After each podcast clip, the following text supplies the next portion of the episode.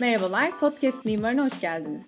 Ben İlayda Köroğlu. Bu programda çeşitli konuklarla hem onların kendi yolculukları hem de ilgili oldukları alan üzerine konuşuyor olacağız. Bu bölümde Profesör Doktor Nur Urfalıoğlu ile birlikteyiz. Kendisi aslında benim Yıldız Teknik Mimarlık Tarihi hocamdı. Yani bir 3 ders aldım sanıyorum hocam sizden. Hoş geldiniz. Hoş bulduk canım, sağ ol. Çok teşekkür ederim beni davet ettiğin için. Takip ediyordum ama beni davet edince daha bir sık böyle baktım. Neler yapmış İlayda diye. Zaten sen okuldayken de çok başarılıydın, mimarlık okurken de. Yine onu devam ettiriyorsun gördüğüm kadarıyla. Başarılar diliyorum. Çok teşekkür ederim. Yani geldiğiniz için, zaman ayırdığınız için ve güzel sözleriniz için. Ne demek, doğruları söylüyorum hayatım.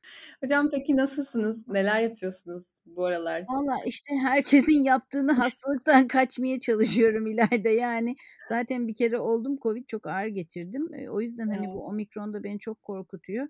Bir de zaten havalarda işte bu ara biliyorsun hep yollarda kalıyor herkes işte kar, kış derken. O yüzden hiçbir yere çıkmamaya çalışıyorum. Sınavlar şu ara bizim okulda devam ediyor işte. Vakit bulursam tez okumalardan işte işlerden birazcık evimle ilgileniyorum. Dinlenmeye çalışıyorum bu aralar işte. Öyle yani geçiyor günler biliyorsun. Ya anladım. Dersler yarı uzaktan mıydı? Nasıl benim bir dersim, lisans dersim online'dı. Bir tane doktora dersim de online'dı. Diğer ikisi yüz yüzeydi. Fakat okulda son haftalarda birazcık çoğalınca ben bir iki dersi yine online yaptım, yüksek lisans ve doktorada da iyi ki yapmışım çünkü hakikaten öğrencilerin bir kısmı çok hasta olan oldu yani gelemediler son haftalar falan. Neyse bitirdik yani sağ salim. İnşallah herkes de iyidir şu an yani o takipte edemedim çoğu öğrenciyi. Ya evet inşallah. İyisiniz, iyi olursunuz umarım daha da. İnşallah canım inşallah sağ olasın hepimiz iyi olalım bir an önce bitsin şu iş inşallah. Evet. Dilerim.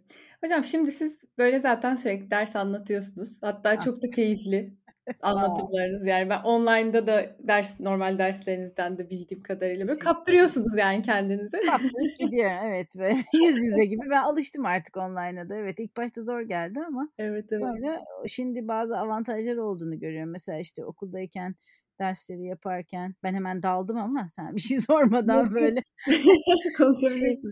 Derslerde hani çok böyle hani video falan gösterme şeyimiz olmuyordu vaktimiz. Ama şimdi online evde yaparken mesela dersi bitiriyoruz. Ya diyorum çocuklar şu konuda bir de bakın şöyle bir şey var, belgesel var ya da bir işte kısa video var. Onu sizinle bir paylaşayım diyorum falan. İşte iyi oluyor yani online derslerde de çok verimli kullanabiliyoruz zamanı. Süper. Hiç böyle düşünmemiştim. Evet, bayağı avantajı var. Evet. Harika. Şimdi hocam burada da bu anlatımlarınızın dışında zaten sizi tanımak biraz daha önceliğim. Yani programın podcast mimarının da teması aslında. Hem sizi tanımakla hem de sizin bakış açınızla ilgileniyorum. Daha böyle yoruma dayalı da olabilir. Okay. Dinleyicilerimiz de zaten aynı şekilde. Sonraki kısımda da yani önce sizinle ilgili kişisel sorularım olacak. Sonraki kısımda da mimarlık tarihi, koruma restorasyon işte çerçevelerinde soracağım. Tamam. Şimdi sizle ilgili yani mimarlık okumaya ve sonrasında mimarlık tarihi profesörlüğüne uzanan yolculuğunuzun yani dönüm noktaları neler oldu, nasıl karar verdiniz ya da hayatınızda önemli gördüğünüz anlar, sizi buraya çeken etkenler nelerdi? Böyle biraz bahsetmek ister misiniz?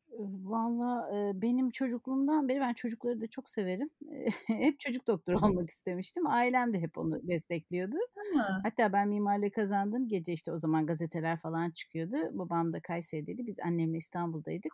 Telefon ettim gece yarısı son baskı gazeteden öğrendim işte şeyi kazandığını. Baba dedim Yıldız Kadıköy mimarlığı kazanmış. Tıp değil mi diye bana cevap verdi babam yani rahmetli şimdi saygıyla anıyorum kendisini ama yani ben çok doğru bir meslek seçtiğime inanıyorum. Ben lise 2'deyken karar verdim aslında mimarlık yazmaya. İyi de oldu diye düşünüyorum. O zamanlarda gazetelerde böyle testler yapılıyordu işte acaba hangi mesleği seçmelisiniz işte çeşitli sorular soruluyordu. Evet. Hani sizi yönlendirmek amaçlı. Ben de işte o zaman bir gazetenin testini yaptım. Gelen sonuçta şey diyordu işte sanatla ilgili, eğitimle ilgili veya psikolojiyle ilgili bir meslek seçmelisiniz diyordu. Ben şu anda hakikaten hepsini birleştirdiğime inanıyorum. Yani bir hani mimarlık fakültesinde öğretim üyesi olmakla hem sanat hem eğitim hem işte psikoloji biliyorsun bizim işimizde o da birazcık işin içine giriyor. Hepsini birleştirdiğime inanıyorum. Bir de üniversite 2. sınıftayken, demek ki hep 2. sınıflar beni etkilemiş bak. Dersimize gelen bu araştırma görevlisi arkadaşlar işte şimdi hepsi çoğu ya emekli oldu ya yine öğretmenliğe devam ediyorlar. Onlara da sevgiler, selamlar buradan. O zaman işte derslerde etkilerdi beni böyle araştırma görevlisi arkadaşların gelip hani hocayla birlikte kah onlarla yan yana anlatmaları karşılıklı kah tek başlarına girmeleri derse ya ben de araştırma görevlisi olayım demiştim. Ama mesela ikinci sınıftayken yapı dersini çok seviyordum. Böyle detaylar çözmek falan çok hoşuma gidiyordu. Aha dedim yapı alanında yapayım ben işte yüksek lisansım sonra asistan olayım falan. Sonra şehircilik projesi alıyorduk. Onu çok sevdim mesela. Böyle rengarenk işte şeyler tasarlıyorsunuz. Güzel alanlar, kentler vesaire. Sonra son sınıfta restorasyona karar verdim. Kutlu Alemdar hocamız vardı. Onunla konuşmuştuk bir gün. İşte size dedi bir uzmanlık alanı kazandıracak bir dedi şey seçin. Mesela restorasyon Türkiye için dedi çok önemli demişti. Onu da unutmam. Ona da sevgiler, saygılar buradan. O bana bir yönlendirici bir şey oldu. Hakikaten de sevdim.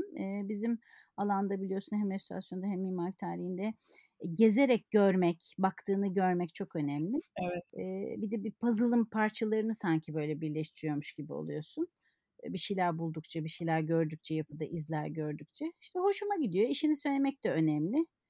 Yani öyle benim mesleki kariyerimde öyle bir başlangıç oldu. Memnunum yani işimden. İyi ki öğretim üyesi olmuşum. İyi ki mimarlık fakültesindeyim.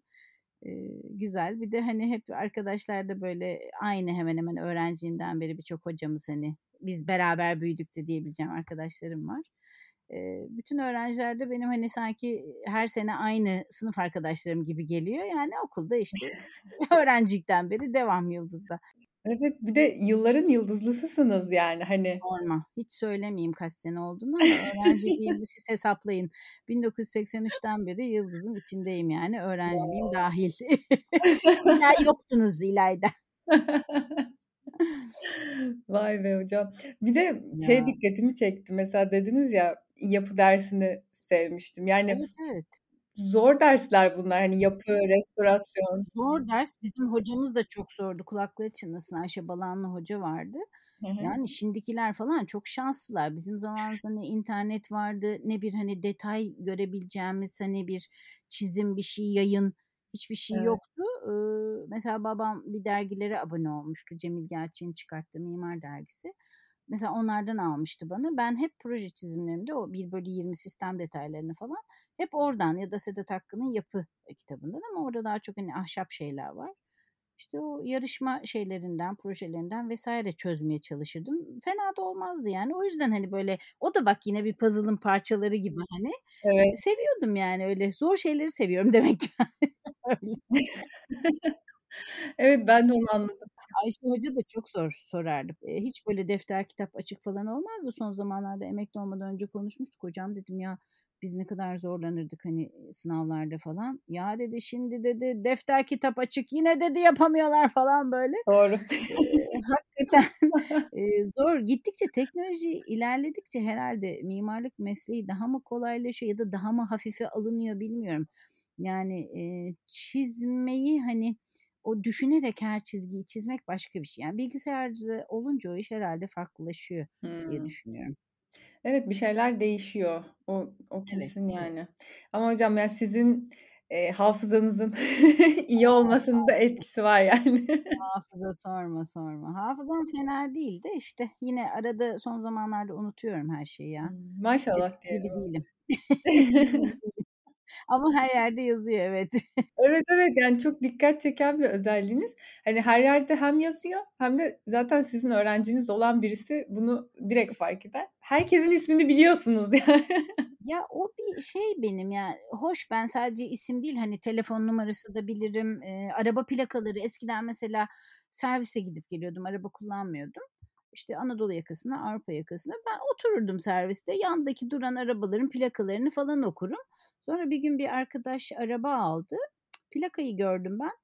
Dedim bu dedim karşı tarafı Anadolu yakasının arabası mı dedim. Evet dedi nereden bildin dedi. Ay dedim ben her gün sabah onu görüyorum.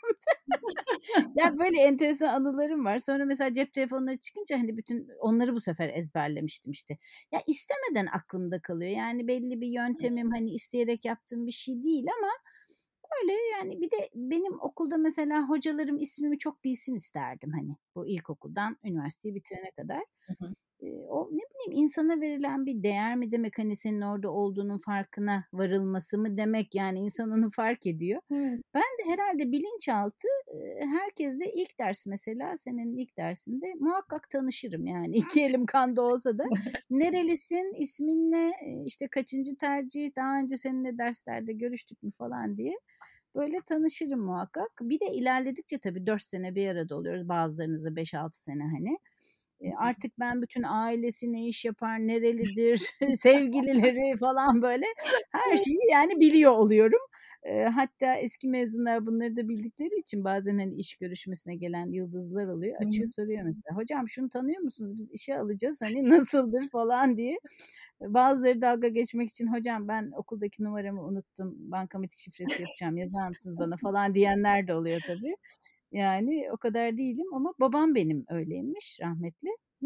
İlkokul arkadaşların, ortaokul arkadaşların falan, yani 50-60 yaşındayken bile hepsine numarasıyla hitap ederdi. Vay 63 Ahmet, nasılsın falan diye yani. Baba derdim, bunu nasıl hatırlıyorsun falan. Ama ben de şimdi hani mesela üniversitedeki arkadaşlarımı bir numaralı şeyden başlayarak sayabilirim yani şu anda. Wow. Ya öyle ya, bizim de. Genetik var ama. Aile şeyi demek ki, genetik o da. Harika. Sağ ol canım. Hocam bir de sizin bir bunlardan da bağımsız bir şekilde bir Türk kahveleri sayfanız var. Bildiğimiz üzere galiba bir kahve koleksiyonunuz var. Yani fincan koleksiyonunuz. Hatta benim çok ilgimi çekti. Bu öğreten Türk kahveleri paylaşımlarınız. Ha, evet. Böyle nasıl başladı? Nereden geldi? Ne bileyim, sizin için önemi nedir? Şimdi ben aslında öyle bir koleksiyonerlik falan gibi bir niyetim yoktu. Fakat böyle hani güzel fincanlar görünce hoşuma gidiyordu. 2015'ten beri ben fincan biriktirmeye başladım. Daha önce Kayseri'de bir kahve üreticisi vardı. Şimdi reklam olmasın, adını söylemeyeyim. Onların böyle küçük kahve dükkanları vardı. Gidiyorsunuz işte, size mesela fincan kırmızıysa kırmızı tepsi veriyor. İşte aynalı altı. İşte üstüne sakızlı böyle kırmızı bir bardak içinde su koyuyor. İşte efendim, kırmızılı böyle bir kız, onun içinde bir çikolata falan böyle. Hoşuma gidiyordu sunumları. Yani ben aslında sadece fincan değil, o sunum olayını seviyorum. Yani onları birbirine uydurmak, işte mizanpaşiyi yapmak gibi böyle bir düzenleme falan. Evet. Böyle evde onun için yer kalmadı artık. Bu senin gibi böyle bilen öğrencilerim de çoğu işte o Instagram hesabından görüyorlar. Hocam artık müze yapın siz bunları ya da satın falan böyle diye bana baskılar var ama biliyorsun müze yapmak yani çok meşakkatli, çok zor bir iş yani, hem maddi manevi. Onları düzenlemek, şu bu falan filan. Yani böyle ben işte kendimi eğlendiriyorum aslında. Bu öğreten fincanlar da şöyle, son zamanlarda, son bir senedir falan da üzerinde özellikle mimari detay olan, resim olan, işte şehir betimlemeleri olan fincanları satın almaya başladım. Böyle mezatlara falan giriyorum Instagram'da, sorma, çok fena, çok zarardayım, sorma İlayda. Ondan sonra işte onları sonra baktım ki ben, ya bu nedir diye hani merak ediyorsun. Üstünde bir resim var, altında da bir yazı var. Mesela genellikle bunlar Baviera üretimi şeyler, fincanlar, Alman fincanları. İşte oranın mesela Dünya Kültür Miras Alanı seçilmiş bir şeyi çıktı, kent çıktı. Hiç duymamıştım daha önce. İşte kayak şeyleri var, merkezleri var vesaire. İşte oradaki bir misafirhane binası meğersem oraya işlenmiş fincana. Ben de öğreniyorum. Ya dedim, ben bunu bir makale yapayım. Hani niye yapmayayım, bundan faydalanayım. İşte mimarlık tarihinin de sanki böyle fincanlar üzerinden öğretilebileceği ve öğrenilebileceğini düşünüyorum. Evet. İşte o konuya biraz değinen bir, hani resimlerle değinen bir makale yazmayı planlıyorum. Bakalım, bir boş vakit bulursam inşallah. Çok hoşmuş ya, çok hoşuma gitti. Sağ ol canım. Birkaç başlık buldum böyle, işte birkaç dünya kültür miras alanı yapınca, böyle fincanlarda karşıma çıkınca işte makale başlığı şöyle olsun diyorum. İşte dünya kültür miras alanlarının fincanlar üzerinden okunması falan diye böyle enteresan başlıkla üretiyorum kendi kendime ama henüz bir uygulamaya geçmiş şeyim yok yani, hareketim yok. Çok orijinal ama, çok orijinal. İnşallah, bakalım, evet, güzel olacak inşallah, biterse yaparsam. Evet. Bir 200'ün üzerinde vardı galiba. Son bir arkadaşla bir şeydi, ben üşenmemi saymıştım, 300'ü bulmuştu galiba ama şu an 400'ü geçmiştir yani. Çok aldım, bu Covid olduğumdan beri, Nisan ayından beri deli gibi alıyorum yani, sorma. Oturduğunuz yerden. Evet, sorma, o çok fena o şeyler. Instagram, işte o bazı aplikasyonlar falan görüyorum. Bir de o kadar çok son zamanlarda bazı firmalar, yine isim vermeyeyim reklam olmasın, yani çok eski, hani bizim Cumhuriyet'in ilk yıllarında kurulmuş olan o şeyler de dahil bazı üreticiler. Hı. Son zamanlarda kurulmuş olan firmalarda yani o kadar güzel tasarımlar yapıyorlar ki hem bizim kültürümüzle ilgili, işte mesela Çin temani motifini işliyor çok güzel, ki benim hani çok sevdiğim Osmanlı'dan hani gördüğüm her yerde, kaftandan tut da işte şeye kadar, teslibe kadar, minyatüre kadar gördüğümüz bir motif. Yani hepsi var mesela. Onun için işte fincanlardaki sanat tarihi diyorum, fincanlardaki mimarlık tarihi diyorum. Çok güzel şeyler var, tasarımlar. Hepsini de almak istiyor insan ama yani yetişemiyorum. Evet. Öyle maalesef. Doğru, yani o kültür yansıtıcı özelliği. Evet, ve de zevkle öğreniyorsun yani aslında. Şimdi eline bir fincan aldığın zaman hani aa bu neymiş falan diye, onun mesela yanında bir açıklaması olsa, bir şeysi olsa hani evet, insanlar okur falan diye düşünüyorum ama bakalım işte. Yapacağız bir şeyler. Evet, güzel bir proje bence. Evet, sağ ol diyorum, teşekkür ederim. Nereye gideceği de belli olmaz yani. Sağ ol. Evet, belli olmaz, kısmet bakalım. Evet. Hocam şimdi bu ilk kısım için çok teşekkür ederim cevaplarınız için. Ben de teşekkür ederim, sağ ol. Şimdilik Nur Hoca'ya veda etmiyoruz. Bir sonraki bölümde de mimarlık tarihi ve koruma restorasyonla ilgili konuşmaya devam edeceğiz. Sonraki bölümde görüşmek üzere. Takipte ve hoşça kalın.